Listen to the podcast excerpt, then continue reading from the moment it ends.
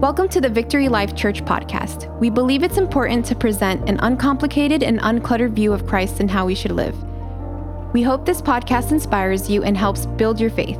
If you ever find yourself in the area, come check us out. For more information on services and events, visit us at vlcministries.com and follow us on Facebook and Instagram at VLC Plantation. Open your Bibles to the book of Hebrews. We're going to make our way through the book of Hebrews. Actually, I almost want to shut down my computer and just open up the Bible like this and just walk down these beautiful verses about God telling us about Himself, about Jesus Christ, about Him being superior than anybody in the whole world.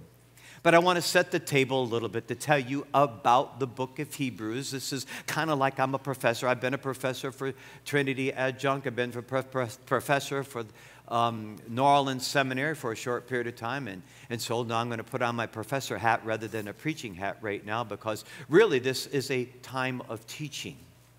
So we could actually go down verse by verse, and that's what I really would like you to do. But as we set the table for the book of Hebrews, I think of the one word overall, and the word is superiority.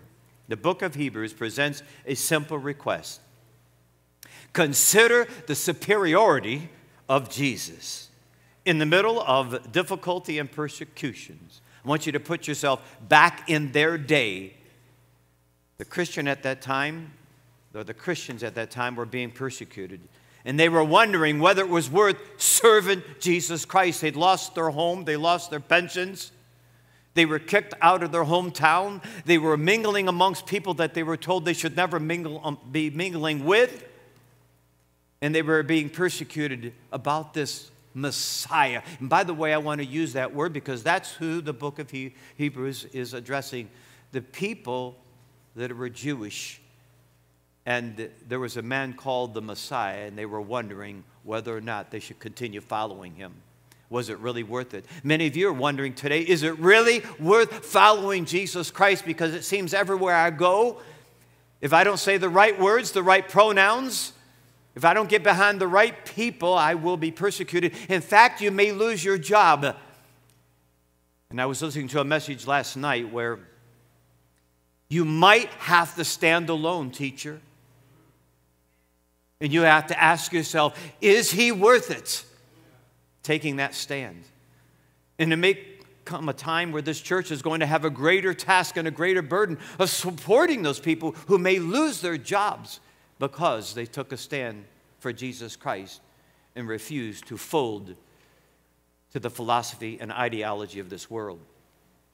Well, have you been living by sight or have you been living by faith? And so throughout the book, the author of Hebrews systematically works his way through key themes and characters, all the while pointing out how Jesus is not only greater, but also better than all things.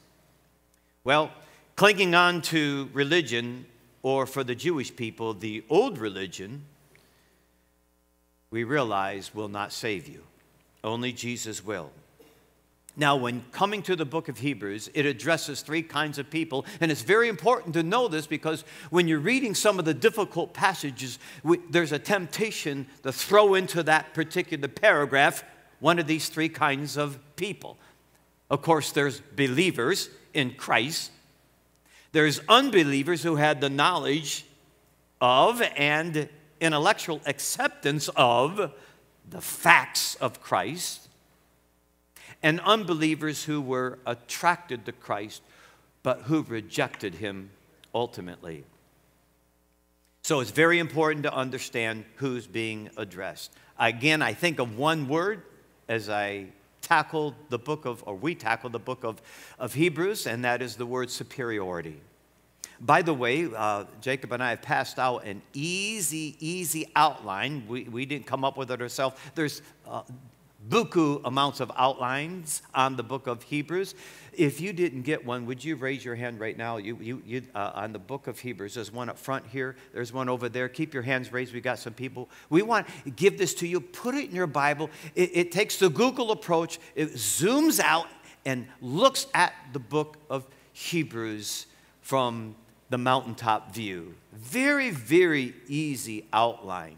It really reads like a sermon. You see, when you, when you approach the Bible, there are different genres, and, and it's important to understand what kind of genre you're reading. Like, you don't want to read literally the book of Revelation because it's apocalyptic. It's a different type of genre. When you read the book of Psalms, it's, it's uh, conducted mostly in music. When you read the book of Proverbs, it's different. So it's very important for you to understand what kind of literature you're reading. And really, the book of Hebrews is practically a sermon to be read aloud so I've entitled this morning's message, The Greatest Hands Down. You ever heard that expression? The greatest hands down. Now, there is a debate about great people that goes on and on and on. Like right now, the PGA tournament, all the golf. Any golfers in here? Raise your hand. There's a few. Oh, there's a few. Okay. Well, we like golfing, so the, they're going to run home and watch the PGA. It's like the Masters. It's like the Super Bowl of golf. And we're wondering who's the greatest golfer? Is it Jack Nichols, uh, Nicklaus, or is it Tiger Woods? The debate goes on. You see, Jack Nicklaus has actually won more majors than any living human being on the world, but Tiger Woods has won more tournaments. Now, what about who's the greatest basketball player since we're in basketball season right now? is it Michael Jordan? okay. Or is it LeBron James? Or is it our very own? Who's the greatest? The debate goes on and on. What about in music?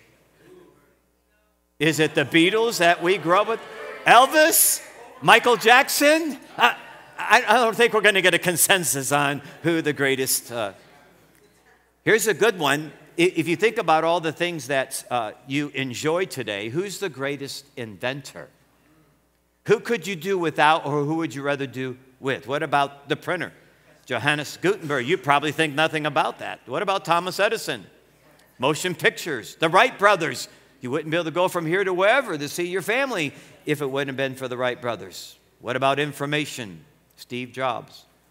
Well, we come full circle to who's the greatest religious leader ever? His name is Jesus. Jesus. Now, Jacob and I learned something this week when we went to a, a pastor's cohort where pastors get together and we had a speaker telling us about how important it is for you and me to read the Bible every day.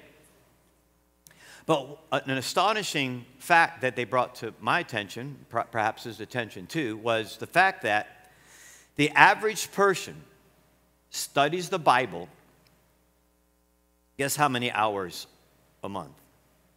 2.5 hours a month. Guess how many hours the average person spends on social media? 2.25 hours every day, which means 75 hours a week, excuse me, a month, that the average person spends on social media.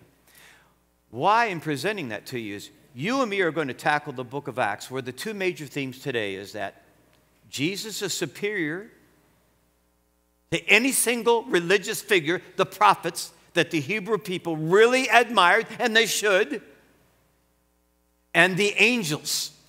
Now, for you, it's no big deal. We're going to read this like you're reading a recipe on how to make applesauce. I don't know if you know how to make applesauce, but.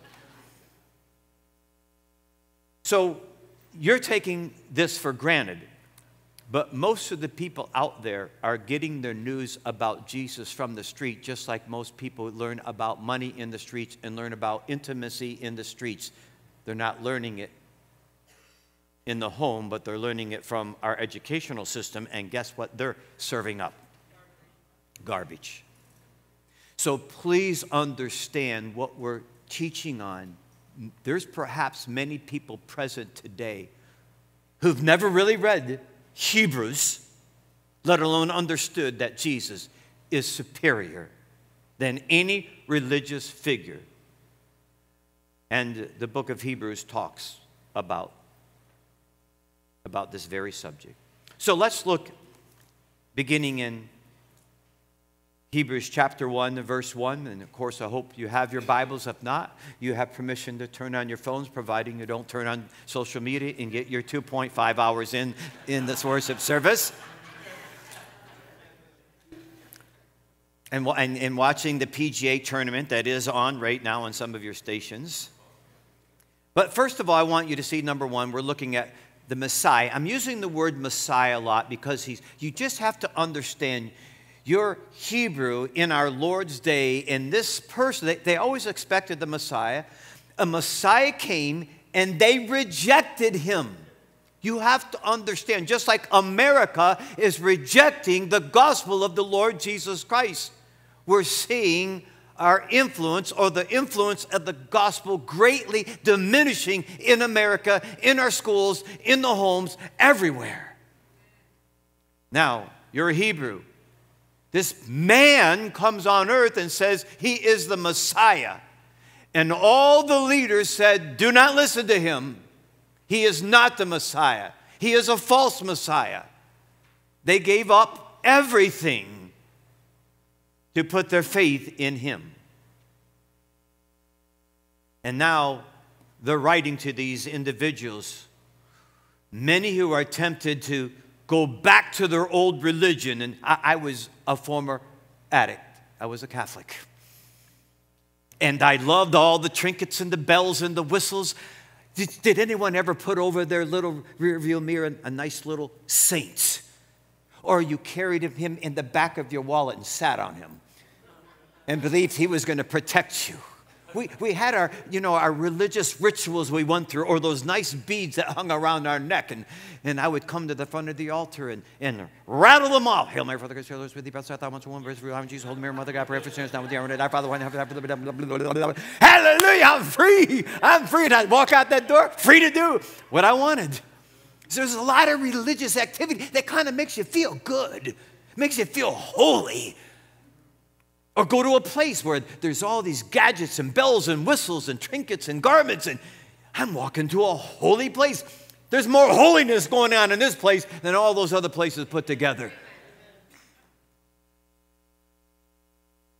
So, Jesus, the Messiah, I'm going to call him the Messiah, is superior to all the prophets. Notice in verse 1 In the past, God spoke to our ancestors, to the prophets, and at many times in various ways, but in these last days he's spoken to us by his Son. You know, Jesus reminds the Hebrew people you search the scriptures, it says in John 5 39. You study the scriptures diligently because you think in them you have eternal life. These are the very scriptures that testify about me. They talk about me. I'm here. I'm greater than the prophets. In fact, he has the final word about redemption because we know John in the book of Revelation was given some revelation about the destruction of Jerusalem in the end times, but Jesus had the last word about redemption. You see, Islam recognizes Jesus as one of the five key prophets sent from God alongside Noah, Abraham, Moses, and Muhammad. So that's, a, that's someone that practices Islam. You remember the Hebrew person really, really embraced Moses, Elijah, Elisha, Ezekiel, Daniel, Hosea, Amos, Zechariah, Malachi. They, they, these prophets were their heroes. And it was hard asking them to take a back seat to this man that the whole United States, I want you to think about United States as saying, we don't want God in our schools. We don't want you to talk about God in the workplace. You keep your God behind those four walls and lock the doors and don't let him out. That's what the United States is saying to Christianity. So now you might understand just a little bit more how the Hebrew felt when the whole nation is saying, Don't listen to him. If you listen to him, you're in big trouble.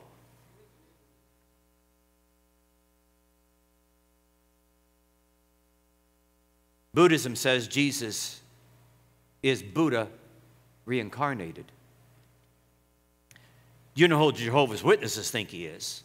Well, they think he's God. And like when I was a Catholic, I, I remembered, and I'm not trying to throw all the Catholics under the bus, but I'm just saying when I was a Catholic, I, what was amazing, I, I was so confused that I thought Mary, get this, was the mother of God. Did anybody ever think that way out there? I did. It was taught, I, I didn't think she was, not only was she Jesus' mother, but it was presented to me as if she was God, above God. And they worship her as God.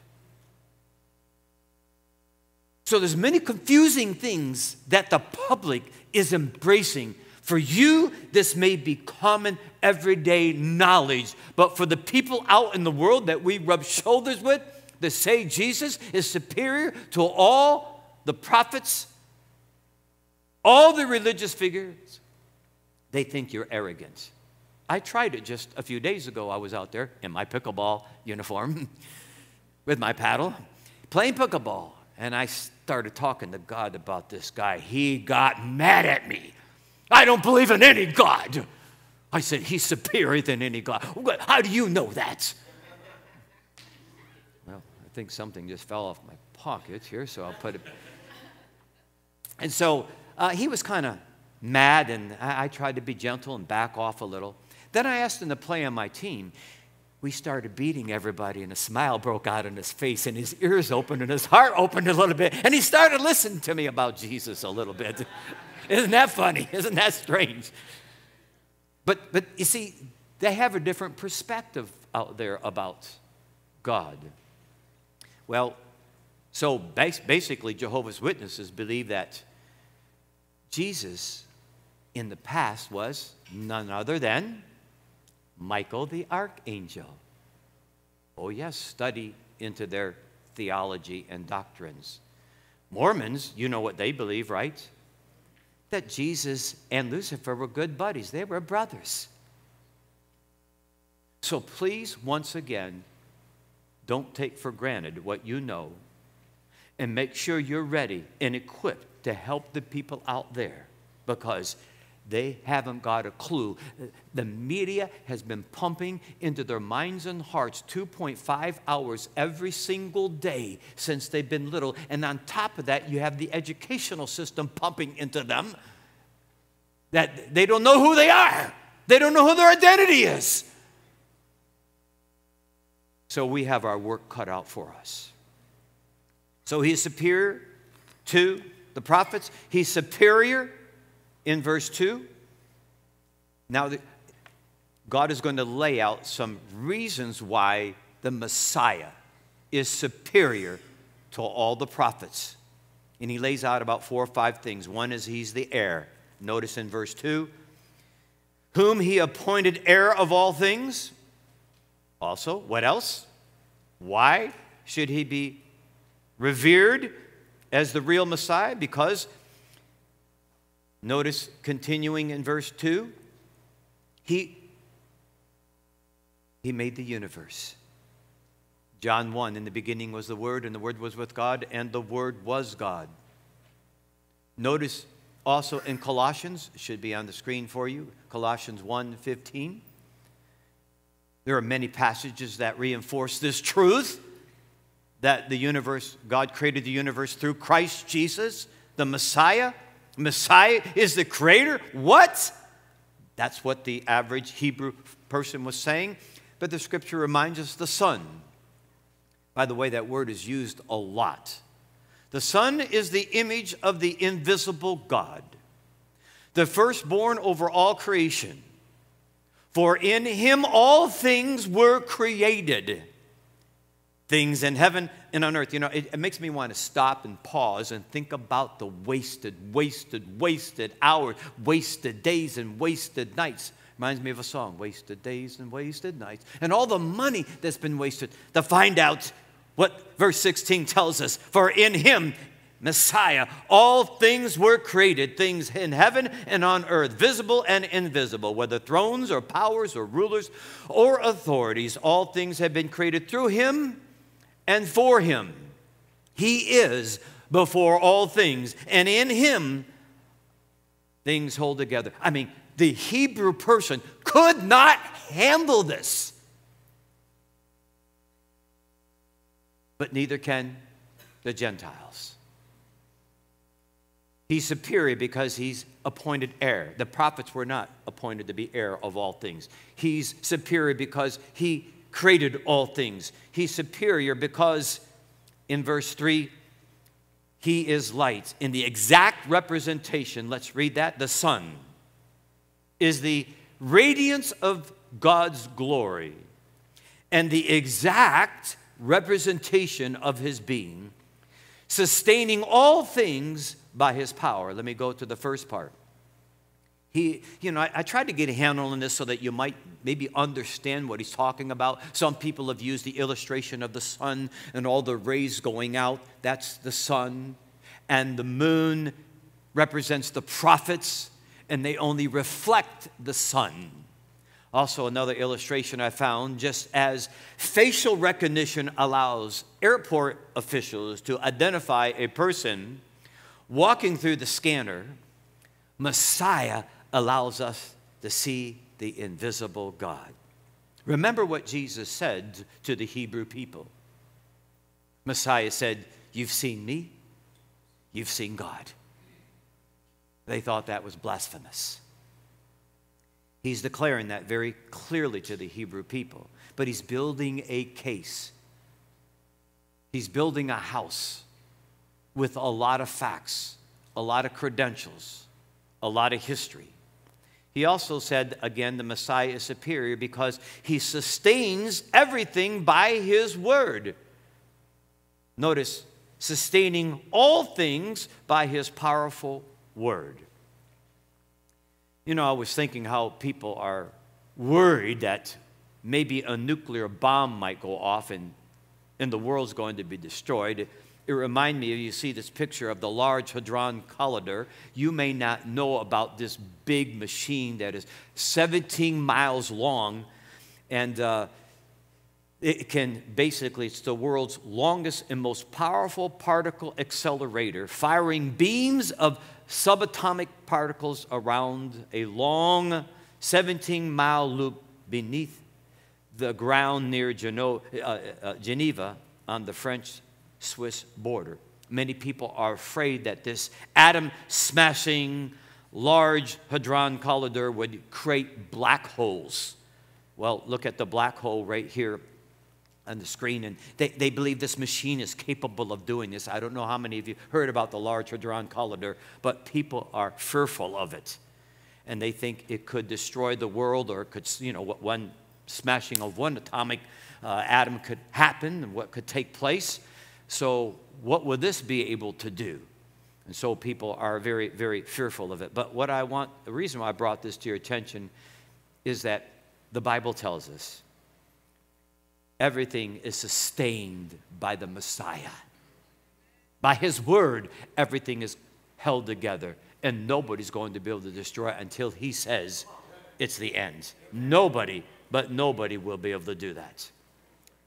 Be at peace. He's in charge. Jesus is superior to the priests, to the prophets, to the covenant. Notice beginning in verse 3 again. The sun is the radiance of God's glory, the exact representation of his being, sustaining things by his powerful word. And he had provided purifications for sins. Now, you have to understand if you, I think we have a picture of the temple up here. This was their world. This was, is this the temple? That's, I think maybe I gave the wrong temple here. See, you, got to, you might have thought that was the temple, but it isn't the temple. That's the false temple. Some people believe that the ark's below that temple.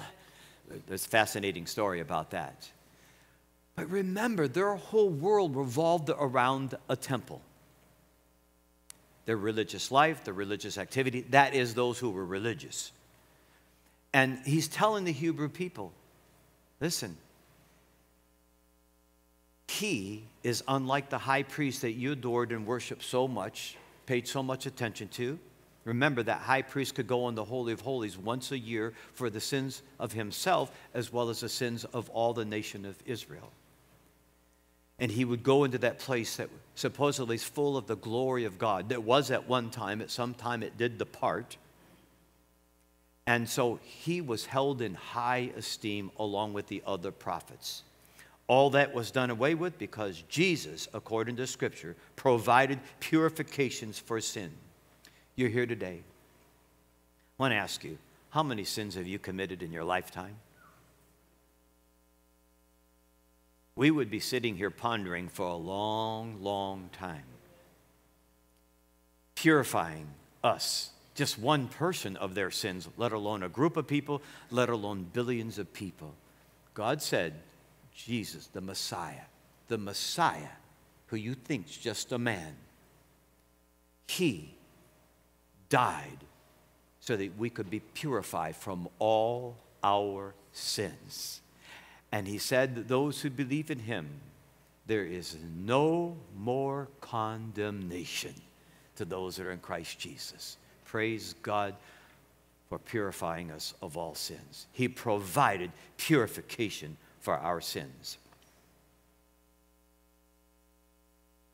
Jesus said that true worshipers worship him now in truth and spirit. So technically, we don't need any religious paraphernalia to worship God or to gather together and honor God. We don't need a building. We don't need any religious garb. We don't need any smoke. We don't technically need any instruments. Jesus said the true worshipers who worship the Messiah worship him in spirit and in truth. We need no religious junk at all. If you need something like that, something's wrong. Well, here's something else. Not only is he the heir, not only did he create the world, not only does he sustain the world, not only did he pro- provide purification for our sins, and no prophet could do that, no high priest could do that, but he sat down at the right hand of the Father Notice, finishing verse 3, he sat down at the right hand of the majesty of heaven. Well, you have to understand that, remember, it was this very saying that lit up the religious people in our Lord's day. When they asked him, after asking many people to come forward and accuse Jesus of doing wrong, and they couldn't find anybody or they couldn't get together on their stories. So the religious leaders, the high priest said, Okay, Messiah, I'm asking you right now, are you the Son? Are you the Messiah? Notice they connected the dots. Are you the Messiah, the Son of God? And he said, Yes, it is as you said. And from now on, you'll be seeing me sit at the right hand of the Father. And it's because of that statement they got sanctimonious and they tore their clothes and said, Blasphemy, blasphemy, because they knew when he said Messiah and Son of God, that made him equal to God. And therefore, they consented to the crucifixion of Jesus Christ. Okay, so we know according to Hebrews, that he is greater than any of the prophets that the Hebrews admired. And there's a lot of lot of prophets that the Hebrew people admired, especially Daniel and Isaiah and Ezekiel and Moses. Next week, Jacob will be talking about Moses. They, they said they held Moses in high esteem, but God's going to point out where that's not necessarily true. Now, he transitions in the book of Hebrews throughout the rest of the chapter and even in chapter 2 about angels. So we're going to go through this a little bit more quickly than the first four verses because verse 4 through 14 talks about how Jesus is superior to the angels. Well, we just sang about this a while ago in verse 4, notice, he became as much superior to the angels as the name he has inherited is superior to theirs. Who had superior names up till that time in the Hebrews' minds? It was Michael the archangel, and then there was also Gabriel. They were held in high esteem. And the, and the Hebrew people knew that the angels actually played a great role in their history and in their lives and in their life of, as a nation. In fact, they were messengers of God. In fact, in the New Testament, Acts 7:53 and in Galatians, we're reminded of what they thought. Notice in Acts 7:53, you who have received the law, remember the law was was major in their lives, that was given through angels but have not obeyed it. Galatians 3:19 kind of reinforces this truth. They understood the role of angels. They were major in their lives. Why then was the law given at all? It was added because of the transgressions until the seed to whom the promise referred had come. The law was given through angels and entrusted to a mediator. They needed to be assured of the superior status and character of the one who is the agent of the new revelation, that is Jesus. His name is superior than any angelic being. The Old Testament talks about that, and the New Testament talks about that. Notice in verse 5. For to which of the angels did God ever say, You are my son, today I have become your father. There is no angelic being that received those kinds of, of, of credentials or that kind of anointing from God.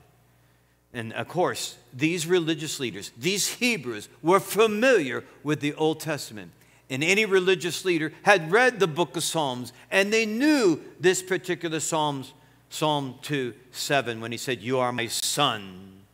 Today I become your father. If you take your notes, you can write that down Psalms 2 7. That's an Old Testament prediction.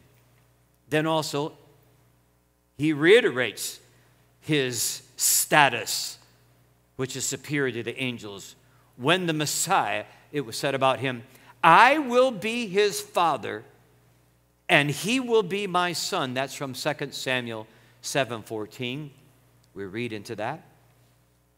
So he's superior to the angels in name and because he's the Son of God and he has a relationship with the Father. No angel had that kind of relationship with Yahweh. Also, here's an important one in verse 6. And again, when God brings his firstborn into the world, he says, Let all God's angels worship the Messiah. I keep using the word Messiah because that's the name they were familiar with. The world, at least the Jewish people, the Hebrew people, were waiting for the Messiah to come. He came, and they rejected him. But some of the Jewish people believed in him. Remember, again, we are very, very, very happy for the Jewish people because they're the ones that started the church. It was the Hebrew people that started the first church. So there was a, a remnant that did not go with what the, the governor or the kings said about the Messiah. They believed that the Messiah was God, and angels worshiped him. Now, remember when in Revelation, where John was given a revelation about the Messiah, and he fell on his knees. Let me pick up that, that idea in Revelation 22. I, John, am the one who heard and saw all these things. And when I heard and saw them, I fell down to worship at the feet of the angel who showed them to me. But he said, Do not worship me.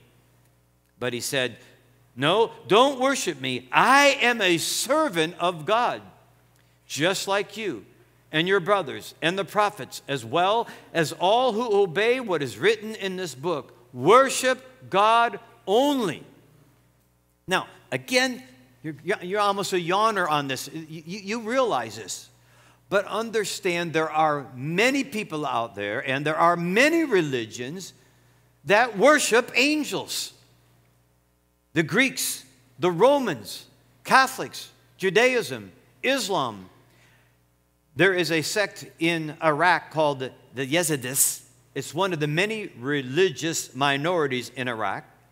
They teach about a fallen angel who is forgiven by God and set to govern the earth in God's place. So, again, we have to be very careful as believers that we, we, we just read this and, and then we, it's a kind of a yawner to us. We must understand that the people that we rub shoulders with every day, this is new news to them.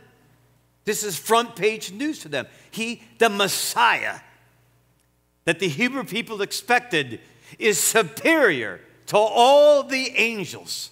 And, and I grew up for about 20 years being told all about angels and praying to angels and, and making them a prisoner on my rearview mirror and making sure they didn't escape my back pockets. And, and I would pray to them. I would bow down and light candles to them. Did anybody do those things? So don't think that there isn't a massive amount of people out there that need to be educated on the things that you are learning today. They worship angels, but he is superior to the angels because angels are commanded to worship the Messiah.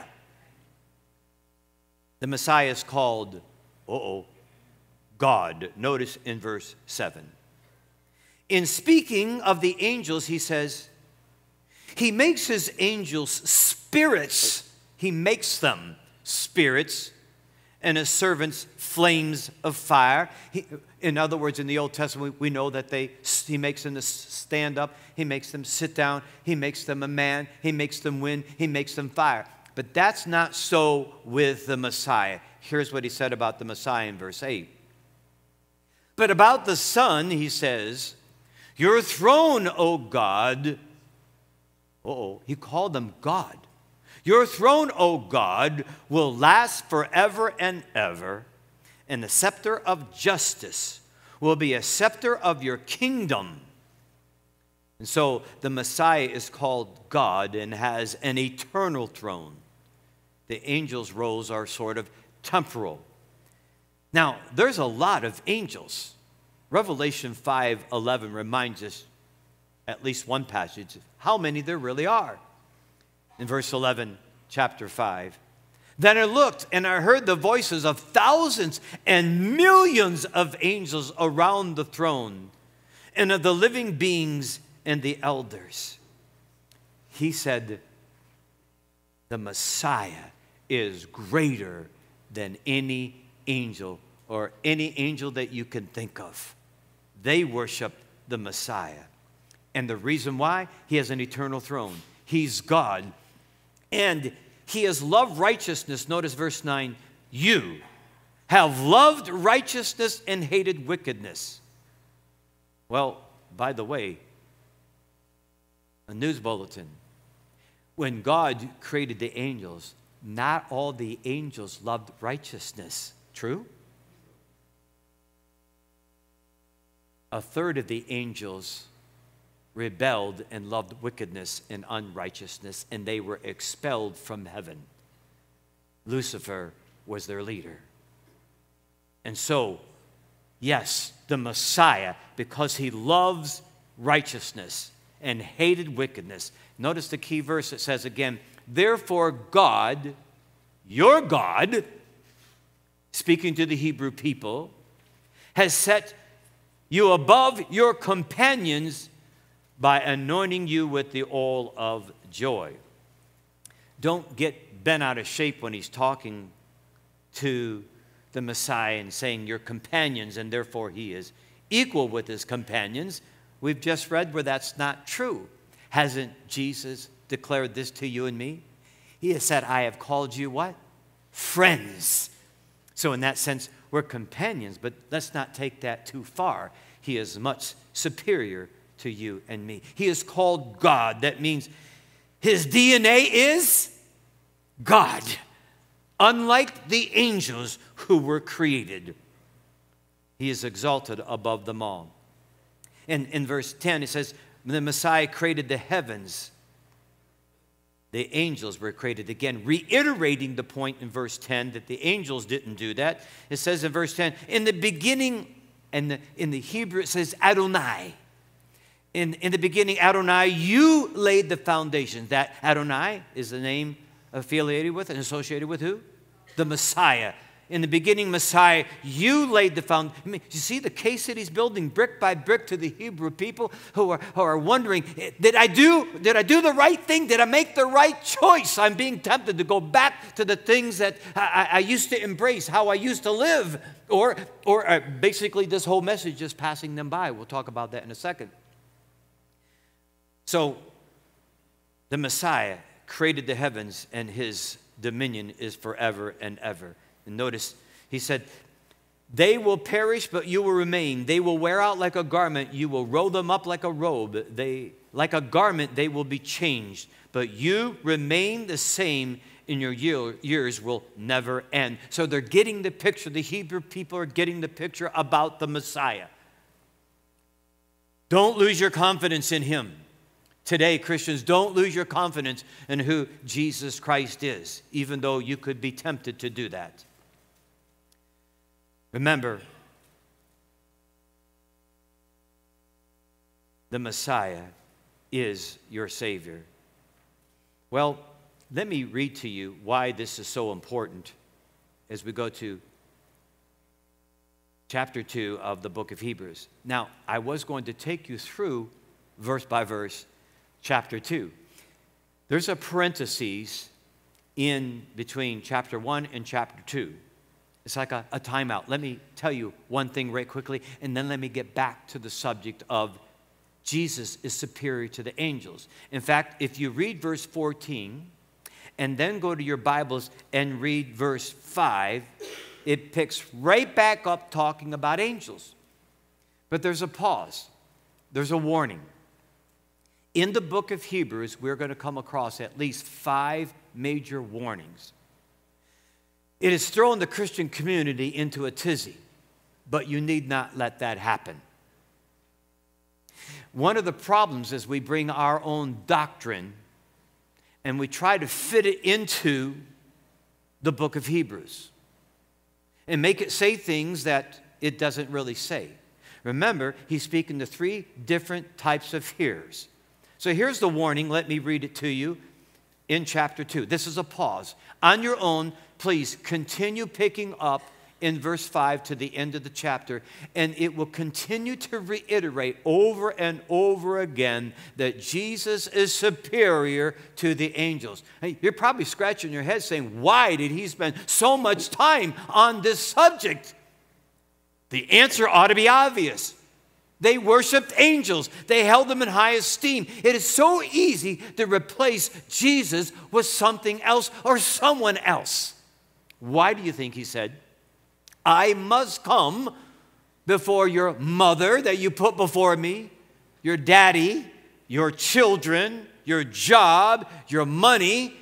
There's a lot of things you think this is not serious business that some of the, of the Hebrew people put angels in, a, in a, a, superior position than the Messiah. Well, you're doing the very same thing today. You're making other people, other things, other religious things more important than the Messiah. So you have to be careful too, just like the Hebrew people had to be careful. But notice what he says in this pause the Messiah and his message ignored or neglected has consequences. The first warning, one of the first five warnings in the book of Hebrews. To me, it is so easy to understand. He said, notice we. We must pay the most careful attention, therefore, therefore, based on all the things that he just talked about in chapter 1. Therefore, based on what I just told you, he's superior to the prophets, superior to Moses that we'd be talking about next week, superior to the high priest, superior to the new covenant. Anything you're familiar with, Jesus is superior. He is the greatest. Hands down, he is the greatest. Now, therefore, pay careful attention to what we have heard so that we do not drift away. For since the message spoken through angels was binding, and every violation and disobedience received its just punishment, how shall we escape if we ignore so great a salvation, which was accompanied with uh, uh, I'm adding that, paraphrasing that in there. An announcement by the Lord, confirmed to us by those who heard him. God also testified to this great package of salvation by signs and wonders and various miracles, and by gifts of the Holy Spirit distributed according to his will. Now, this is a minor warning compared to a crescendo of warnings that will follow about the danger of this salvation package that has been verified by signs and wonders and miracles and gifts given to the church by the Holy Spirit, talked about by the prophets he was seen by over 500 people at one time. Listen, if you're not careful, your ship is leaving port. You're going to miss this great salvation. And if there was suffering by not obeying the law and all the things that God told us to do and not do, and you paid the consequence for that. And some of these messages were delivered by angels, as in the case of Lot in Sodom and Gomorrah. Angels went into Sodom and Gomorrah, as you recall, and they warned them, get out of town because we're about to destroy Sodom and Gomorrah. It is so filthy and immoral. I think we can relate to a lot of that today. And these two angels when, if they did not heed the message of these angels, what happened? They were destroyed. Lot tried to get his kids out, they wouldn't listen, and they were destroyed. He's saying, listen, if the message from angels was binding and there was punishment, if you pass up this opportunity, it's going to drift by. The, God sends you a life buoy, a lifeboat, a lifesaver out there. And you know, it kind of reminds me of the, the person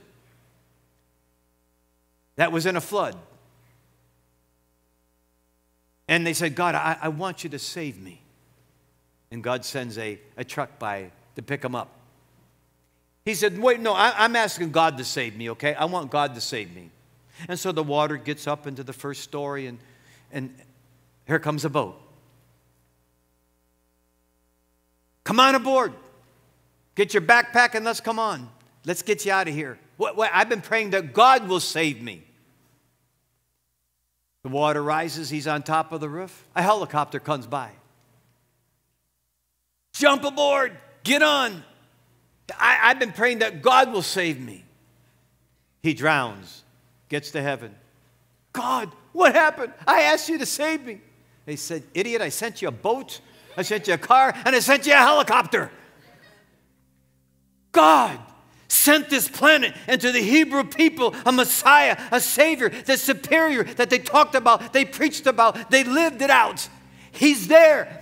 And they're about to pass it by. It's about to go by. If you don't grab onto the Messiah, there's nothing coming along to save you. That's what Hebrews 2 is talking about.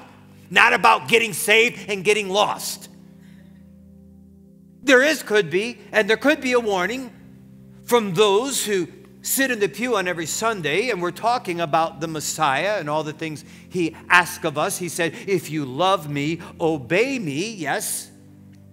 And if you let it go in one ear and out the other, and you don't heed the things that he's telling you and me, Well, God does tell us some consequences are in order. One is that the father will come after you like a father does his child, he will punish you. And there are some sins that can get you in big trouble. And there are some sins that can make you sick. And I got some more news for you. And it's not good. There is a sin that you can commit unto death. I'm talking to the saints. I don't know about you, but that might wake you up, might wake me up. I don't know what it is. I confess. I don't know what it is. So there is a warning to the believers here as you read this. Please, this you, you have been blessed. To them that have been given much, much more is required of them. Church, you have been given a lot. You know so much more than all the previous generations put together. But I wonder how many people are actually reading their Bible and even know the things that I'm talking to you about this morning. And so Hebrews gives its first warning, the shot across the bow, and saying, Listen, today is a day for you to repent of your sins. I'm talking to the believers. Remember, we started this all off by saying, and now I'm talking to believers. I already shared the gospel in 30 seconds. By the way, every time I preach, remind me, I want to share the gospel in 30 seconds. God created you, you rebelled against Him.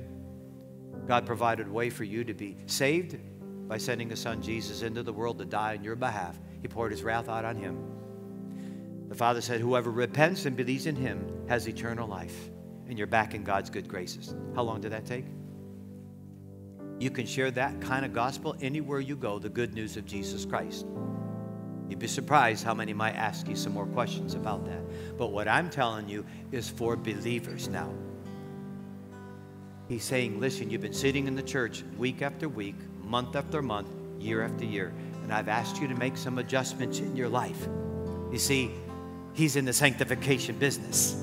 Sanctification means he wants to make you more like his son. Some people have not let the power of God change their lives. How can the Holy Spirit of the living God come in flesh and cause you and let you remain the same? That's not going to happen. And if you can remain the same, you don't know Him. He's going to cause you to fall in love with someone you've never seen, talk about a kingdom you've never visited embrace a book you've never read and deny the system that you've lived for all the days you've been on this earth. He causes that to happen inside of you. I don't cause it, He causes it. He wants to change you. You have time to repent and believe. Don't let that shit pass you by either. So in verse 2, chapter 2, verse 1 through 4, it could be saying that to the saints. But most of all, he's saying to the Hebrew people that were tempted to go back to the old system. They're wondering, is this really the one who was to come into the world? And the Hebrew author makes a case that Jesus is superior. Would you stand at this time? Perhaps there's a decision you need to make about anything. Jacob will be coming up here in a few minutes and we'll we're going to have prayer. We're always here to have prayer with you, to pray with you about anything and everything. While you're under the, I'll use a, I'll use a, a worldly word, while you're under the spell of the gospel. Nothing wrong with that, right? You're under the spell, you're under the influence of the Holy Spirit. You walk out that door and you don't make a decision to say, God, I'm going to do business with you. You told me something in my heart while the preacher was speaking, and I, I know I need to get right with you and you walk out the door. That's what he's saying. You, you're letting it slip by. You're not heeding what God is saying to you. Then there are some consequences. Church, yes, God is love. And you know we preach love, but there are consequences if we say no, no, no. A child says no, no, no, then finally we lower the boom. I bring out Mr. Kaboom. That was Mr. Kaboom, my paddle in the closet, and my child will ultimately get the paddle. I didn't want him to be afraid of my hand, but I wanted him to be afraid of Mr. Kaboom. You're only to tell me no so often. God is a patient God. He is very patient. He wants you to turn from your sin today. Would you come? Is he superior? Yes, to the angels, he's superior to the prophets. Next week, we're going to learn a little bit more about how he's superior to their religious icon, Moses. Would you come as God leads you this morning?